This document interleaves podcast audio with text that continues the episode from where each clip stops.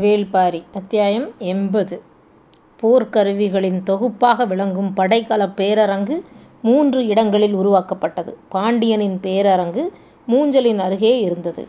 சேரனின் பேரரங்கு தென்புறமும் சோழனின் பேரரங்கு வடபுறமும் அமைக்கப்பட்டன. மூவேந்தர்களுக்கான போர்க்கருவிகள் முழுமையும் இங்கேதான் சேகரித்து வைக்கப்பட்டிருந்தன. ஒவ்வொரு பேரரங்கும் மூஞ்சல் நகரின் பரப்பளவைக் கொண்டிருந்தது. அவற்றுள் பத்துக்கும் மேற்பட்ட கூடாரங்கள் இருந்தன. ஒவ்வொரு கூடாரத்திலும் ஒவ்வொரு விதமான ஆயுதம் வைக்கப்பட்டிருந்தது. ஆயுதங்களை ஒழுங்கு முறைப்படி அடுக்கி வைப்பதும் தேவைக்கேற்ப நாள்தோறும் அவற்றை எடுத்து போர்க்களத்துக்கு அனுப்புவதும் தனித்தொரு கலை. இந்த கலையை செய்பவரை ஆயுதவாரி என்று அழைத்தனர். நான்கு வகையான வில்களும் பதிமூன்று வகையான அம்புகளும் போர்க்களத்தில் பயன்படுத்தப்பட்டன. ஒவ்வொரு விதமான அம்புகட்கும் தனித்தனியே அடுக்கி வைக்கப்பட வேண்டும். அப்பொழுதுதான் அவற்றை எடுத்துத் தர வசதியாக இருக்கும். களம் புகும் வீரன் கையில் ஏந்தியிருக்கும் வில்லுக்குத் தகுந்த அம்புகள் அவனது அம்புரா துணிக்கு வந்து சேர வேண்டும். ஆயுதங்களை படைக்கலப் பேரரங்கிலிருந்து வீரர்களின் போர் பாசறைக்கு நள்ளிரவு கொண்டு போய் சேர்க்க வேண்டும். பொழுது விடியும் போது அந்தப் பாசறையில் இருக்கும் வீரர்களுக்குத் தேவையான ஆயுதங்கள் அவர்களின் கண்கள் முன் பளிச்சிட வேண்டும். என்னை ஏந்திக்கொள் என்ற ஆயுதங்கள் அழைப்பை வீரர்கள் உணர வேண்டும். படைப்பிரிவுகளின் தன்மைக்கேற்ப குறிப்பிட்ட வகை வில்லை மட்டுமே பயன்படுத்துவோராக ஒவ்வொரு பிரிவினரும் இருப்பர். அந்த வகை வில்லுக்கு பொருத்தமான அம்புக்கட்டுகள் அங்கு வந்து சேர வேண்டும். அதில் ஏதாவது குழப்பம் நிகழ்ந்தால் அதிகாலையிலேயே சிக்கல் உருவாகிவிடும். எனவே ஆயுதங்களை பாசறைக்கு பிரித்துத் தரும் பொறுப்பை வகிக்கும் ஆயுதவாரி மிக முக்கியமானவராக கருதப்படுவார். போர்க்களத்தில் தளபதிக்கு சமமான அதிகாரம் கொண்டவராக போர்க்களக் கொட்டிலில் ஆயுதவாரி விளங்குவார். மூன்று பேரரசுகளும் அனுபவமேறியவர்களைத்தான் ஆயுதவாரிகளாக நியமித்தன. பல நேரங்களில் படைகளின் தளபதியே சமாளிக்க வேண்டிய பொறுப்பு ஆயுதவாரிக்கு உண்டு. குறிப்பிட்ட வகை ஆயுதம்தான் வேண்டும் என்று தளபதி கேட்பார். ஆனால் அந்த வகையான ஆயுதம் இருப்பு மிகக் குறைவாக இருக்கும். எனவே மற்ற வகை ஆயுதத்தை கொடுத்து நிலைமையை சமாளிக்க வேண்டும். போர் நெருக்கடிகளுக்கு இடையில் அதிகம் மோதிக்கொள்பவராக தளபதியும் ஆயுதவாரியும் தான் இருப்பர். அதனால் ஆயுதவாரி பொறுப்புக்கு நியமிக்கப்படுபவர் வயதானவராக இருப்பது அவசியம். அதுவும் தளபதி மதிக்கும் மனிதராக இருக்குமாறு பார்த்துக் கொள்வர். ஏனென்றால் போர்க்களத்தினூடே அவர்களின் தேவைகளையும் இருப்புகளையும் பற்றிப் பேசிக் கொள்ள சில கணங்களே வாய்க்கும். அதற்குள் அத்தனையும் புரிந்து கொள்பவராகவும் பரிமாறிக் கொள்பவராகவும் இருக்க வேண்டும். இருபது வகையான வாள்கள் எட்டு வகையான வேல்கள் மூன்று வகையான குறுவாள்கள் மூன்று வகையான தண்டங்கள் மூன்று வகையான கேடயங்கள் என அனைத்தும் எந்த இடத்தில் எவ்வளவு இருக்கின்றன எந்தெந்த பாசறைக்கு எந்தெந்த வகையான ஆயுதங்களை எவ்வாறு அனுப்ப வேண்டும் கடைசி வரை இருப்பு குறையாமல் எப்படி சமாளிப்பது உற்பத்தி களத்திலிருந்து தேவையான ஆயுதங்களை எப்படி விரைவுபடுத்தி வாங்குவது ஆகியவற்றில் மிகுந்த கவனத்தோடு செயல்படுபவராக ஆயுதவாரிகள் இருந்தனர். போர்க்களக் கொட்டிலில் ஆயுதங்கள் பெருமா பெருமா பெரும் மரச்சாரங்களில் ஏற்றி அடுக்க வைக்கப்பட்டிருந்தபோது இரளிமேட்டின் முதல் மூன்று குகைகளும் முழுக்க ஆயுதங்கள் நிரப்பப்பட்டுவிட்டன. ஒவ்வொரு குகையும் பத்து பனை நீளத்துக்கு உள்ளே செல்லக்கூடியதாக இருந்தது. பரம்பின் ஆயுதப் பொறுப்பாளராக சிறுபாழியைச் சேர்ந்த முதுவேலன் நியமிக்கப்பட்டார். குகைகளுக்குள் விளக்குகள் எந்நேரமும் எரிந்து கொண்டிருந்தன. ஆயுதங்களை எடுத்துத் தர ஏதுவாக மரச்சாரங்களை அடிக்கும் பணி இரண்டே நாளில் முடிவுற்றது. அதன் பிறகு ஆயுதங்கள் அடுக்கப்பட்டன. போர்க்களம் செல்ல முடியாத வயதானவர்கள் இந்த பணியில் ஈடுபடுத்தப்பட்டனர். மூங்கிலும் குமிழங்கொம்பும் மட்டும் வில் செய்ய பயன்படுத்தப்பட்டன. உலோகத்தால் வில் செய்யும் பழக்கம் பரம்பில் இல்லை. வேந்தர்களின் தரப்பில் முள்கள வீரர்களும் தளபதிகளும் உலோக வில்லையே பயன்படுத்துவர். மற்ற வீரர்கள் பயன்படுத்தும் வில்கள் பனைமட்டையாலும் மூங்கிலாலும் ஆனவையாக இருந்தது. ஐந்து ஏழு ஒன்பது முடிச்சுகள் கொண்ட வில்களையே வேந்தர்களின் படையினர் பயன்படுத்தினர். பெரும்பாலான முன்கள வீரர்களும் தளபதிகளும் சிறுவிரல் பருமன் அளவு முறுக்கப்பட்ட பட்டு நூலாலான நாணையே பயன்படுத்தினர். ஆனால் பரம்பு வீரர்கள் அத்தனை பேருக்கும் குறுங்காது முயலின் குருதியில் ஊற வைக்கப்பட்ட நாண் பூட்டிய வில்லையே பயன்படுத்தினர். இரும்புத் திட்டம் சிரட்டை கறி புளியம் விதை மூன்றையும் கருவேலஞ் சாறிட்டு இடித்து அதனுடன் கூழாங்கல் மாவை சேர்த்து ஆயுதங்களுக்கான வடி உருவாக்கப்பட்டது. நான்காம் நாள் ஐந்தாம் குகைகள் ஆயுதங்களை உருவாக்குவதற்கான உலைகளால் நிரம்பி வழிந்தன. உலைகளின் தன்மைக்கு ஏற்ப அவை குகைகளை விட்டு வெளியே பல இடங்களில் அமைக்கப்பட்டது. சிறிய உலைக்கு காற்றடி இல்லாத ஒடுங்கிய பகுதியே ஏற்றது. அந்த வகை உலைகளில்தான் ஆயுதங்களின் நுனிப்பகுதியிலும் விளிம்பின் கூர்முனையிலும் செய்ய வேண்டிய முக்கியமான வேலைகளை செய்ய முடியும். மற்ற காலங்களில் ஆயுதங்களை பெரு உலையில் அடித்து வடித்தும் வைத்திருப்பர். அவையெல்லாம் முதல் மூன்று குகைகளில் வந்து நிரப்பப்பட்டு விட்டன. இப்போது அவை அனைத்தும் போருக்கு பயன்படுத்துவதற்கு ஏற்ப இறுதி வடிவம் கொடுக்கும் வேலையைத்தான் நான்காம் ஐந்தாம் குகைகளில் செய்து கொண்டிருந்தனர். பறம்பு வீரர்கள் பயன்படுத்தும் வாள்கள் அனைத்தையும் கலவைத் தொட்டியில் பத்து நாள்கள் ஊற வைக்க வேண்டும். அதன் பிறகுதான் போர்க்களத்துக்கு எடுத்துச் செல்லப்பட வேண்டும். பொதுவாக பறம்பு வீரர்களுக்கு போர்க்களத்தில் வாளைப் பயன்படுத்தும் வாய்ப்பு அதிகம் வாய்த்ததில்லை. பறம்பின் வில்படையே எதிரிகளை முழுமுற்றாகத் தாக்கி அழித்து விடும். எனவே வாளின் வேலை மிகக் குறைவே. ஆனால் இந்தப் போரில் வாள்வீச்சுக்கு மிகுந்த முக்கியத்துவம் உண்டு என்பதால் எண்ணற்ற கவலை கலவைத் தொட்டிகள் உருவாக்கப்பட்டன. கொடிக்கள்ளி, சாம்பல், புறாவெச்சம், எருக்கிலப்பால், எலிச்சக்கை ஆகியவற்றால் ஆன கலவைகளில் உலோகங்கள் நாள் கணக்கில் ஊற வைக்கப்பட்டன. அப்படி செய்தால் அவை ஒருபோதும் மொட்டையாகாது. வேறு எந்த உலோகத்தோடும் கரும் கற்பாறையிலும் மோதினாலும் இந்த வாளுக்கு சிறு பாதிப்புக்கூட ஏற்படாது. முனை எளிதில் மழுங்காது. வாய்ப்பு கிடைக்குமேயானால் எதிரியின் வாளை பிளந்து இறங்கும். பறம்பு வீரர்கள் பயன்படுத்தும் இந்த வகை வாளுக்கு நிகரான கூர் வழுவுள்ள வாள் வேறெதுவும் இல்லை கலவைத் தொட்டியில் ஊற வைக்கப்பட்ட உள்ளங்கை அளவு அகலம் கொண்ட கற் கூர் முனை ஆயுதங்களைக் கொண்டே மூலி மூலிலை மேல் வேல் தயாரிக்கப்பட்டது. பறம்பின் தனித்துவமான இந்த ஆயுதம் இது வேறெங்கும் இந்த வகை ஆயுதம் செய்யப்பட்டதே இல்லை. வேலின் முனையில் விரிந்திருக்கும் மூலிகையின் கல்லூசிகளையும் எஃகூசிகளையும் பன்றியின் முன்கம்பால் செய்யப்பட்ட முன் கும்பால் செய்யப்பட்ட ஊசியையும் பொதிந்து வைப்பர். மூலிலை வேலை செய்ய அதிக காலம் தேவைப்படும். எனவே வீரர்கள் பயன்பாட்டுக்கு இதை அரிதாகவே கொடுக்கப்படும். வலிமை கொண்ட வீரன் ஒருவன் குறிதவறாமல் எய்தால் எதிரியின் தேர் முறிந்து கீழே சரியும். போர் யானையை ஒரே எரியால் வீழ்த்து முடிகிற ஆயுதம் இது ஒன்றுதான். பேரரசுகளின் வலிமை எண்ணிலடங்காத மடங்கு ஆயுதங்களை இடவிடாது போர்க்களத்துக்கு அனுப்புவதிலேயே இருக்கிறது. ஒரு யானையின் மேல் ஏற்றப்படும் ஆயுதங்களைக் கொண்டு நூறு வீரர்களைக் கொண்ட படைப்பிரிவு நாள் முழுவதும் சண்டையிடலாம். அவ்வாறு ஆயுதங்களை ஏற்றிச் செல்ல மட்டும் நூறு யானைகள் ஆயுதவாரியின் உத்தரவுக்குக் காத்து நின்றன. உடல் முழுவதும் கவசங்களால் பூட்டப்பட்ட யானை ஆயுதங்களைச் சுமந்து போர்க்களத்துக்குள் செல்லும்போது எதிரிப் படையால் அதை எதிர்த்து எதுவும் செய்ய முடியாது. வாளும் வேலும் அம்பும் தாக்கும் ஆயுதங்கள் என்றால் கவசமும் கேடயமும்தான் காக்கும் ஆயுதங்கள். பேரரசுகளின் படைகளின் தளபதிகளுக்கும் முதல் நிலை வீரர்களுக்கும் தகுந்த மெய்யறை கவசங்களை உருவாக்கி வைத்திருந்தனர். வாள் வீச்சாளர்கள் அனைத்தனை பேருக்கும் மூன்று வகையான கேடயங்கள் உரு வடிவமைக்கப்பட்டிருந்தன. சேரனின் கேடயம் வாள்வீச்சாலான சுழன்று தாக்க ஏதுவாக இருந்தது. சோழனின் கேடயம் அதே அளவு வலிமையுடன் ஆனால் எடை குறைவானதாக இருந்தது. அதனாலேயே அதைப் பயன்படுத்த வீரர்கள் மிகவும் விரும்பினர். பாண்டியனின் கேடயமோ யானை ஏறி நின்றபோதும் நெளிந்து கொடுக்கவில்லை. பரம்புக்கு கடந்த காலங்களில் வாள்படை பெரிதாகத் படாததால் கேடயத்துக்கான தேவையும் பெரிய அளவில் இல்லை. இப்பொழுதுதான் அதன் தேவை உணரப்படுகிறது. அதை உருவாக்குவதென்றும் கடின வேலையல்ல என்றான் முதுவேலன். ஆனால் முரியன் ஆசான் வந்த பிறகு அவரிடம் கேட்காமல் செய்வது முறையன்று என்பதால் அவரிடம் ஆலோசனை கேட்டான். அவர் சொல்லிய குறிப்பின் அடிப்படையில் வேலைகளை உடனடியாக தொடங்கப்பட்டன. ஆனால் மெய்யுறை தயாரிக்க ஆசான் சொல்லும் சிவப்பு சித்திர மூலக்கொடியும் செங்கொடி வேலியும் எளிதில் கண்ணுக்குப் படாதவை. எங்கோ ஒன்றுதான் முளைத்துக் கிடக்கும். பறம்பின் அத்தனை வீரர்களுக்கும் மெய்யுறை தயாரிக்கத் தேவையான அளவு இந்தக் கொடிகளைப் பறித்து வருதல் எளிதன்று. ஆனால் அதைத் தவிர வேறு வழியில்லை. முடியன் உத்தரவிட்டான். நாகக்கரடுக்கு வந்து சேர்ந்த வீரர்கள் மட்டும் இங்கு இருக்க வைக்கப்பட்டனர். பல்வேறு பகுதிகளிலிருந்து இரளிமேட்டுக்கு வந்து கொண்டிருந்த வீரர்கள் அனைவருக்கும் செய்தி அனுப்பப்பட்டது. அதேபோல் பரம்புவலை முழுவதும் உள்ள மக்களுக்கு செய்தி கொடுக்கப்பட்டது. எல்லோரும் மூலிகையைத் தேடி காடுகளுக்குள் இறங்கினர். கிடைக்கும் மூலிகைகளை காலம் கடத்தாமல் இரளிமேட்டுக்கு அனுப்பி வைக்க வேண்டும் என்பது உத்தரவு. வந்து சேர்ந்த மூலிகைக் கொடிகளைக் கொண்டு மெய்யுறை தயாரிக்கும் வேலை நடந்து கொண்டிருந்தது. கல்லில் அரைத்துத் தயாரிக்கப்படும் இவற்றை நிழலில் உரத்திதான் ஈரம் போக்க வேண்டும். அதற்கு ஏற்ற இடமாக கு குகை தளங்கள் இருந்தன.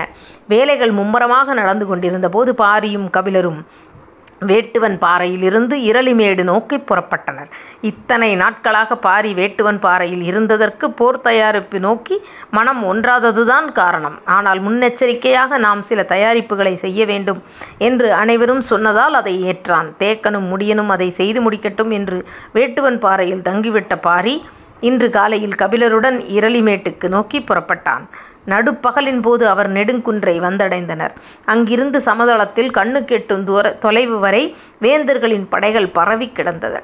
நெடுங்குன்றைக் கடத்தும் நாகக் கரடு தொடங்குகிறது. கரடு முழுவதும் பறம்பு வீரர்கள் நிலை பெற்றிருந்தனர். நீலனும் உதிரனும் காட்டின் இருபக்க எல்லைகளில் நிலை கொண்டிருந்தனர். குதிரைகளை நிற்காமல் விரைந்து கொண்டிருந்தன. எங்கும் வீரர்கள் உற்சாகமாக ஒலி எழுப்பியபடி இருந்தனர். மாலை வரை பயணம் நீடித்தது. கரடு முழுவதும் பறம்பின் வீரர்களும் சமவெளி முழுவதும் வேந்தர்களின் படையுமாக நிலமெங்கும் மனிதத் தலைகள் நிரம்பி வழிந்தன. நாகக் நாகக்கரட்டை விட்டு இறங்கி இரளிமேட்டை நோக்கி மேலேற குதிரையை திருப்பினான் பாரி. அந்த இடத்தில்தான் தேர்களை செய்வதற்கான வேலைகள் நடந்து கொண்டிருந்தன. எண்ணிலடங்கா தேர்கள் செய்யப்பட்டு வரிசை வரிசையாக நிற்க நிறுத்தி வைக்கப்பட்டிருந்தன. பாரியும் கபிலரும் அந்த இடம் வந்ததும் குதிரையை இழுத்து நிறுத்தினர். கபிலரின் கண்கள் வியப்பு நீங்காமல் பார்த்துக் கொண்டிருந்தன. ஒற்றைக் கட்டையால் நடுமரம் அமைக்கப்பட்டு எளிய முறையில் தேரை வடிவமைத்திருந்தனர். வேட்டூர் படையனும் காலம்பனும் அந்த இடம் நின்றிருந்தனர். தேரின் உறுதியை கலைஞர்கள் பாரிக்கு விளக்கினர். நிறுத்த வைக்கப்பட்டிருந்த தேர்களை விட்டு பாரியின் கண்கள் எளிதில் அகலவில்லை. பார்த்தபடி இரளிமேட்டை நோக்கி குதிரைகளை செலுத்தினர். உலைக்களம் குதிரை கொட்டடிகளும் உணவுச் சாலைகளும் இரளிமேடு முழுவதும் நிரம்பி வழிந்து கொண்டிருந்தன. எங்கும் வீரர்கள் வேலை பார்த்து கொண்டிருந்தனர். கூழையின் சத்தம் இடதுபுற மூலையில் கேட்டுக்கொண்டிருந்தது மூன்றாம் குகையிலிருந்து வெளிவந்தார் வாரிக்கையன் கீழிருந்து பாரியும் கபிலரும் குகை நோக்கி வந்து கொண்டிருப்பது தெரிந்தது. அவர்கள் மேலே வரும் வரை அந்த இடம் விட்டு நகரவில்லை. பாரியின் குதிரை முன்னால் வந்து கொண்டிருந்தது. அதைத் தொடர்ந்து கபிலர் வந்து கொண்டிருந்தார். குகை வாயில் வந்தடையும் வரை பார்த்து கொண்டிருந்தார் வாரிக்கையன் பாரி வந்து இறங்கினான். மகிழ்ந்த முகத்தோடு அவனை வரவேற்றார் வாரிக்கையன் என்ன நெடுநேரமாக நின்று பார்த்து கொண்டிருக்கிறீர்கள்? எனக் கேட்டான் பாரி. உன் பின்னால் வந்து கொண்டிருந்தது கபிலரா கூழையனா என சற்றே ஐயமாக இருந்தது. ஏன் பார்வை தெரியவில்லையா? போர் வீரனைப் போல மலையேற்றத்தில் கூட குதிரையை இயல்பாக இயக்கும் தெளிவைப் புலவன் பெற்றுவிட்டான் அல்லவா? அதனால்தான். கபிலர் ஒரு கணம் பூரித்து நின்றார். பாரி சொன்னான் உங்களையும் போருக்கு ஆயத்தப்படுத்துகிறார். எச்சரிக்கையாக இருங்கள். மூவரின் சிரிப்பு குகை முழுவதும் எதிரொலித்தது. மூவேந்தர்களின் வருகைக்குப் பிறகு மூஞ்சல் நகர் களைகட்டத் தொடங்கியது. பேரரசர்கள் ஒருவருக்கொருவர் ஆரத் தழுவி அன்பை பரிமாறிக் கொண்டனர். இரத்தினக் கல் பதித்த ஆரங்களை பாண்டியனுக்கும் சோழனுக்கும் சூட்டி மகிழ்ந்தான் உதயஞ்சேரல். செங்கணச் சோழன் தனது சிறந்த பரிசை மற்ற இருவருக்கும் வழங்கினான். குலசேகர பாண்டியனோ இருவரையும் முத்துக்களால் குளிக்க வைத்தான். மூவரும் ஹிப்பாலஸ்க்கு அளவற்ற நன்றியைத் தெரிவித்துக் கொண்டனர். இசையும் கூத்தும் இரவெல்லாம் நீண்டது. நாட்கள் நகர அடுத்தடுத்த கட்டத்துக்கான ஏற்பாடுகள் தீவிரமாகின. படைகளின் பிரிவுகள் எண்ணற்ற சேனைகளாக வகுக்கப்பட்டது. ஒவ்வொரு சேனைக்கும் ஒரு சேனை முதலி இருந்தார். பன்னிரண்டு சேனைகளைக் கொண்ட பெரும் பறை ப பிரிவுக்கு சேனை வரையன் இருந்தார். விற்படை வாள்படை குதிரைப்படை தேர்ப்படை யானைப்படை என ஐவகை படைகளும் ஆயத்த நிலையில் இருந்தன. ஐவகை படைகளுக்கும் ஐந்து தளபதியை தேர்வு செய்ய வேண்டியிருந்தது. விற்படைக்கு துடும்பனும் வாள்படைக்கு சாகலைவனும் குதிரைப்படைக்கு உருமன் கொடியும் தேர்ப்படைக்கு நகரி வீரனும் யானைப்படைக்கு உச்சங்காரியும் தளபதிகளாக இருக்க முடிவு செய்யப்பட்டது. ஐந்து தளபதிகளையும் கட்டுப்படுத்த தலைமைத் தளபதியாக மகாசாமந்தன் என அழைக்கப்படும் பெரும் பொறுப்புக்கு கருங்கை வாணன் தேர்வு செய்யப்பட்டான். சேரனின் சார்பில் உதயஞ்சேரலும் சோழனின் சார்பில் சோழவேலனும் பாண்டியனின் சார்பில் பொதியவெற்பனும் களத்தில் ஆயுதம் ஏந்துவர். மூவேந்தர்களும் ஒற்றைப்படை அணியில் நின்று ஆயுதம் ஏந்தப் போகும் இந்தப் பெரும் போரின் தொடக்கச் சடங்குக்கு நாள் குறிக்க கணியர்களிடம் ஆலோசனை கேட்க வேந்தர்கள் முடிவு செய்தனர். மூன்று நாட்டுக் கணிகர்களும் மூன்று விதமான குறிப்புகளைச் சொல்ல வாய்ப்புண்டு. இந்தப் போரில் அடையப்போகும் வெற்றி பொதுவானது. ஆனால் இழப்பின் தன்மை பொதுவானதாக இருக்க வாய்ப்பில்லை. மூவருக்கும் வேறுபட்ட தன்மையில்தான் அது அமையும். தங்களுக்குள் எந்தவித இழப்பும் நேரக்கூடாது என்றே மூவரும் நினைப்பர். அதற்குத் தகுந்த தன்மையில்தான் நாள் குறிக்க எண்ணுவர். எனவே இந்த மூவர்களுக்குள்ளும் ஆழமான விளைவை உருவாக்கும் செயல். இதை கவனமாகக் கையாள வேண்டும் என நினைத்தார் முசுகுந்தர். அன்று இரவு குலசேகர பாண்டியனிடம் இது பற்றி தனியே உரையாடினார். காலையில் அந்துவன் கையில் வரைபடம் ஏந்தி பட்டுத் துணியோடு என்னை வந்து சந்தித்தான். பவளவந்திகையின் காலடி குறிப்பு கொண்டே வேந்தர்களின் பாடி வீடு அமைக்கப்பட்டுள்ளது. இந்தக் குறிப்பின் அடிப்படையில் நாள் குறிப்பதுதான் பொருத்தமானது என்றான். ஆனால் மற்ற இரு பேரரசர்களும் கணியர்களும் இதை ஏற்பார்கள் என்று சொல்ல முடியாது. அவர்கள் நாள் கணக்கு வேறு மாதிரியாக இருக்க வாய்ப்புண்டு என்றார். தளபதிகளைத் தேர்வு செய்ததைப் போல் மற்றவர்கள் எளிதில் ஏற்றுக் கொள்ளும் செயலல்ல இது உணர்வுடனும் நம்பிக்கையுடனும் கலந்தது. எனவே கவனமாக சிந்தித்து முடிவெடுக்க வேண்டும் என்று சொன்னவர் நீண்ட நேரம் கழித்து இந்த பிரச்சனையை தீர்க்க நீங்கள் சொல்லும் வழி என்ன எனக் கேட்டார். ஒரே ஒரு வழிதான் உண்டு. தமிழ் நிலத்தின் அத்தனை கணியர்களும் பேராசானாக ஏற்றுக்கொண்டவர் திசைவேழரைத்தான். அவரை வரவழைத்து நாள் குறிப்போம். மற்ற இரு பேரரசர்களும் அதை ஏற்பர் என்றார். குலசேகர பாண்டியன் திசைவேழரை நன்கு அறிவார். அவரது கருத்தை யாருக்காகவும் விட்டுக் கொடுக்காத அறிவுச் செருக்கின் அடையாளம். அவரை கையாள்வது ஆபத்து நிறைந்தது. ஆனாலும் மூவரும் ஏற்றுக்கொள்ள ஒரு ஒரு பொதுமனிதர் தேவை. அதற்கு திசைவேழர் பொருத்தமானவர்தான் என நினைத்து அவரை அழைக்க சம்மதம் தெரிவித்தார். மற்ற இரு பேரரசர்களும் இந்த ஆலோசனை சொல்லப்பட்டது. அந்துவனையே அனுப்ப முடிவானது. அவரின் இருப்பிடமான பொதிகை மலையில் இருந்து வந்து சேர பல நாட்கள் ஆகும். ஆனால் அவரோ வைகையின் ஓரத்தில் இருக்கும் குன்றில்தான் இருந்தார். நான்கு புரவி பூட்டிய பெருந்தேரில் அவரின் இருப்பிடம் நோக்கி விரைந்தான் அந்துவன். இரவு பகல் நிற்காமல் பயணித்து அவரது இருப்பிடம் அடைந்தான். ஆற்றின் வடகரையில் அவரது குடில் இருந்ததால் வைகையின் வெள்ளத்தை கடக்க வேண்டிய தேவை எழவில்லை. ஆற்றங்கரையில் இருந்து நாணல்கள் விலக்கி குடில் நோக்கி நடந்து வந்தார் திசைவேழர். தனது ஆசானைப் பணிந்து மூவேந்தர்களின் அழைப்பைத் தெரிவித்தான் அந்துவன். பெருவெள்ளம் ஓடும் ஆற்றங்கரையில் இருக்கிறேன். ஆனால் அள்ளிப் பருகக் குருதி கொண்டு வந்திருக்கிறாய் நீ. அந்துவன் மறுமொழியின்றி அமைதியாக நின்றான். நான் போர்க்களம் புகேன் என மூவேந்தர்களுக்குத் தெரியும். அப்படியிருந்தும் என்னை ஏன் அழைத்தார்கள்? என வினவினார். அந்துவனிடம் இதற்கான பதில் இல்லை. திசைவேழர் குடிலுக்குள் போனார். அந்துவன் அன்று முழுவதும் காத்திருந்தான். மறுநாள் மாலை குடில் விட்டு வெளிவந்தார்.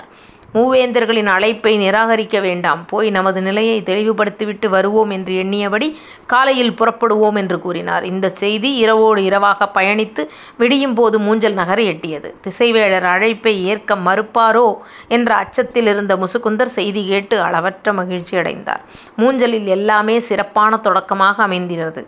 மூவேந்தர்களும் தங்களுக்குள் இயல்பாகப் இயல்பாக பேசிக்கொள்ள அதிக காலம் எடுத்துக்கொள்ளவில்லை தளபதிகளின் தேர்விலும் முரண்கள் எதுவும் உருவாகவில்லை. அதேபோல் சடங்குக்கான நாள் குறிப்பிலும் சிக்கலான ஏதும் உருவாகாமல் இருந்தால் போதும். எல்லாம் வெற்றிகரமாக அமைந்துவிடும் என்று எண்ணியபடி பொதியவெற்பனின் கூடாரத்துக்கு வெளியே நின்று கொண்டிருந்தார். அப்போது உதயஞ்சேரல் தனது மாளிகையை விட்டு வெளிவருவதை பணியாளர்கள் சிற்றோசை எழுப்பித் தெரியப்படுத்தினர். அவர் உணவுக் கூடாரத்தை நோக்கி நடந்து போனார். பேசிக்கொண்டே உடன் சென்ற அமைச்சர் நாகரையன் அவர் உணவகம் நுழைந்ததும் வந்த வழியே திரும்பினார். சற்று தொலைவில் முசுகுந்தர் நிற்பதைப் பார்த்து அருகில் வந்தார். திசைவேழர் அழைப்பை ஏற்றுக்கொண்ட செய்தி அவரோடு பரிமாறி மகிழ்ந்தார் முசுகுந்தர். இருவரும் நீண்ட நேரம் பேசியபடி இருந்தனர். முசுகுந்தர் கேட்டார் எனக்கொரு ஐயம் தெளிவுபடுத்த முடியுமா? எனக்கு விடை தெரிந்தால் தெளிவுபடுத்துகிறேன் என்றார் நாகரையர். உங்கள் பேரரசருடன் எந்த நேரமும் ஒரு குரங்குக் குட்டி ஒன்று இருக்கிறதே அது ஏன்? நாகரையர் இந்தக் கேள்வியை எதிர்பார்க்கவில்லை. சற்றே சிந்தித்தபடி இருந்தார். பேரரசருக்குப் பிடித்த உயிரினம் அது என்பதால்தான். என்று சொல்லி வார்த்தையை முடிக்காமல் நீட்டினார். எதையோ சொல்லத் தயங்குகிறார் என்பது புரிந்தது. சற்றே இடைவெளியில் அவரே சொன்னார் உங்களிடம் மறைக்க ஒன்றுமில்லை. ஆனால் இதை நீங்கள் மற்றவர்களிடம் பகிர்ந்து கொள்ளாதீர்கள். எந்நேரமும் அந்த குட்டி உடன் இருக்காது உணவு கூடாரத்துக்கு செல்லும்போது மட்டும்தான் உடனிருக்கும். உணவில் நஞ்சு இருப்பின் வாசனையை நுகர்ந்த கணத்திலேயே அது சத்தமிட்டு குதிக்கும்.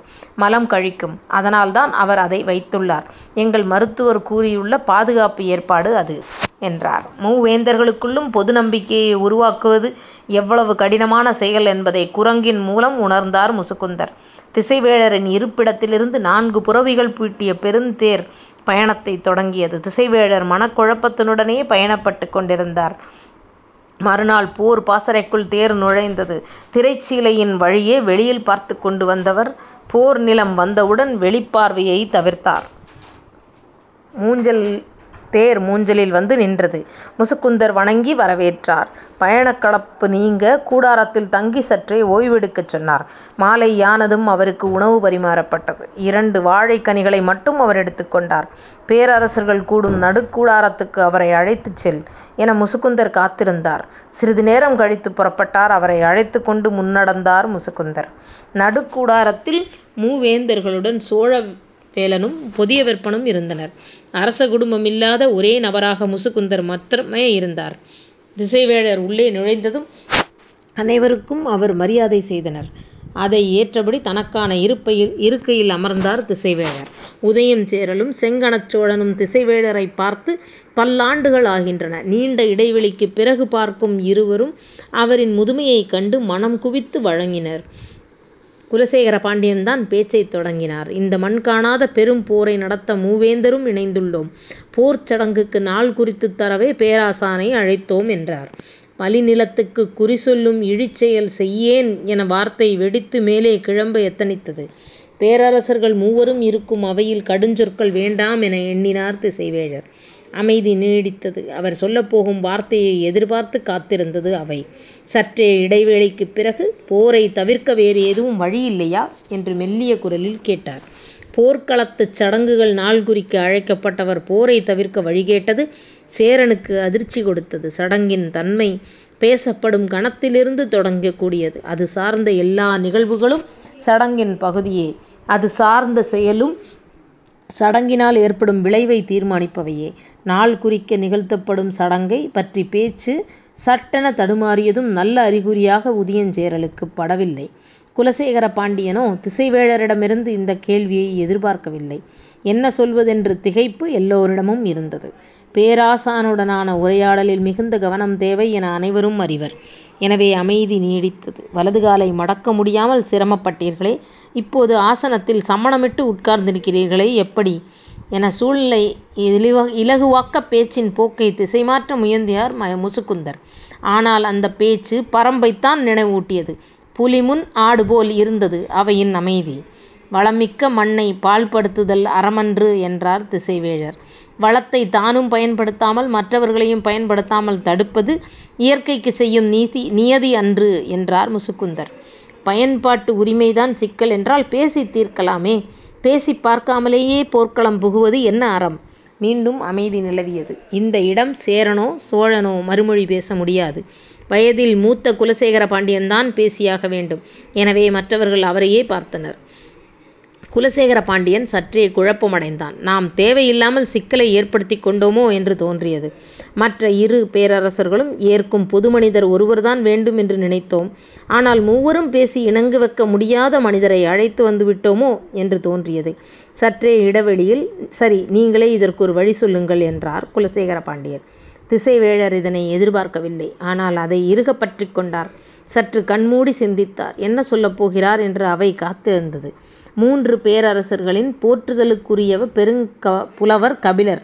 தானே பாரியின் உற்ற தோழர். அவர் மூலம் பேசிப் பார்க்கலாமே. மூவரின் கண்களும் ஒருவரை ஒருவர் பார்த்துத் திரும்பின. மறுமொழி எழவில்லை. திசைவேழரின் கூற்றை மறுப்பதற்கான காரணம் எதுவுமில்லை.